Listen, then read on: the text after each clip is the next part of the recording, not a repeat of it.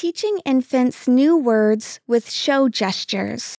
Before an infant can learn the link between a word and an object by following a pointing gesture, Professor Nancy Rader's team has found that infants can learn this association through show gestures. Show gestures entail bringing an object towards the child and rotating it while synchronizing the movements with speech. While the effect of show gestures decreases with age during childhood, Rader and her colleagues have found that nonverbal children on the autism spectrum are very sensitive to this information, performing as well in learning words as age matched typically developing children.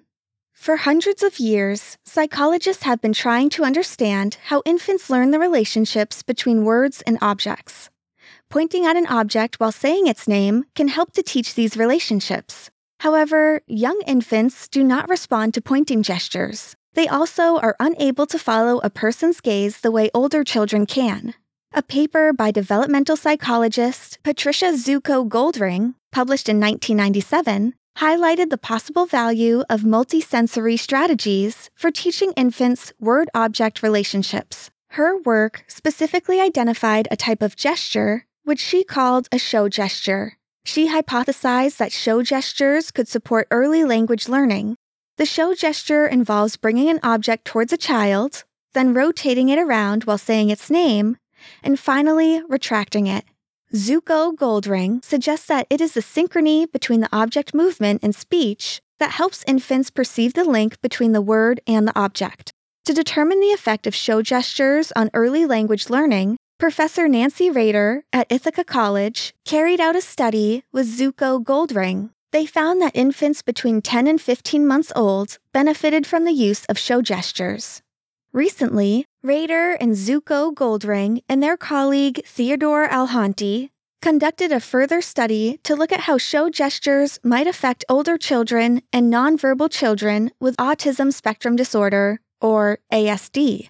They wondered whether the perceptual aspects of a show gesture might be less important for children who already have functional language skills but very important for young children with ASD who have trouble with word learning. For this study, Rader and her colleagues recruited two groups of participants. One group consisted of 36 children who were developing in a neurotypical way. The second group consisted of six nonverbal children diagnosed with ASD. The language level of each child was assessed using standardized questionnaires.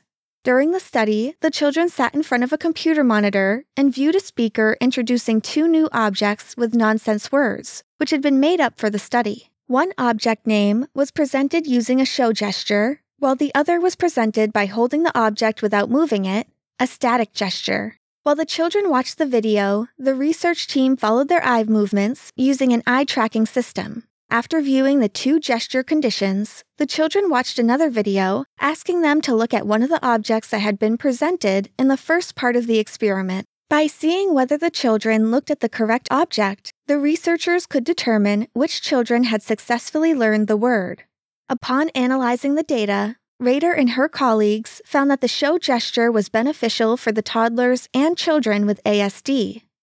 With the static gesture, their word learning performance wasn't any better than chance. This difference in word learning occurred despite the fact that the children looked at the videos with the different gestures for the same amount of time. The older children did well with both the show and static gestures. Interestingly, the ASD children did just as well as the oldest group of neurotypically developing children when a show gesture was used. Overall, the results gathered by Rader and her colleagues highlight the benefits of show gestures for teaching both toddlers and ASD children the relationships between objects and words. Their work has important implications for the field of developmental psychology. Their findings could inspire other research teams to assess the value of multisensory communication, particularly gestures synchronized with speech, for early language education. Also, this research may pave the way for the development of more effective interventions to teach autistic children word object relationships.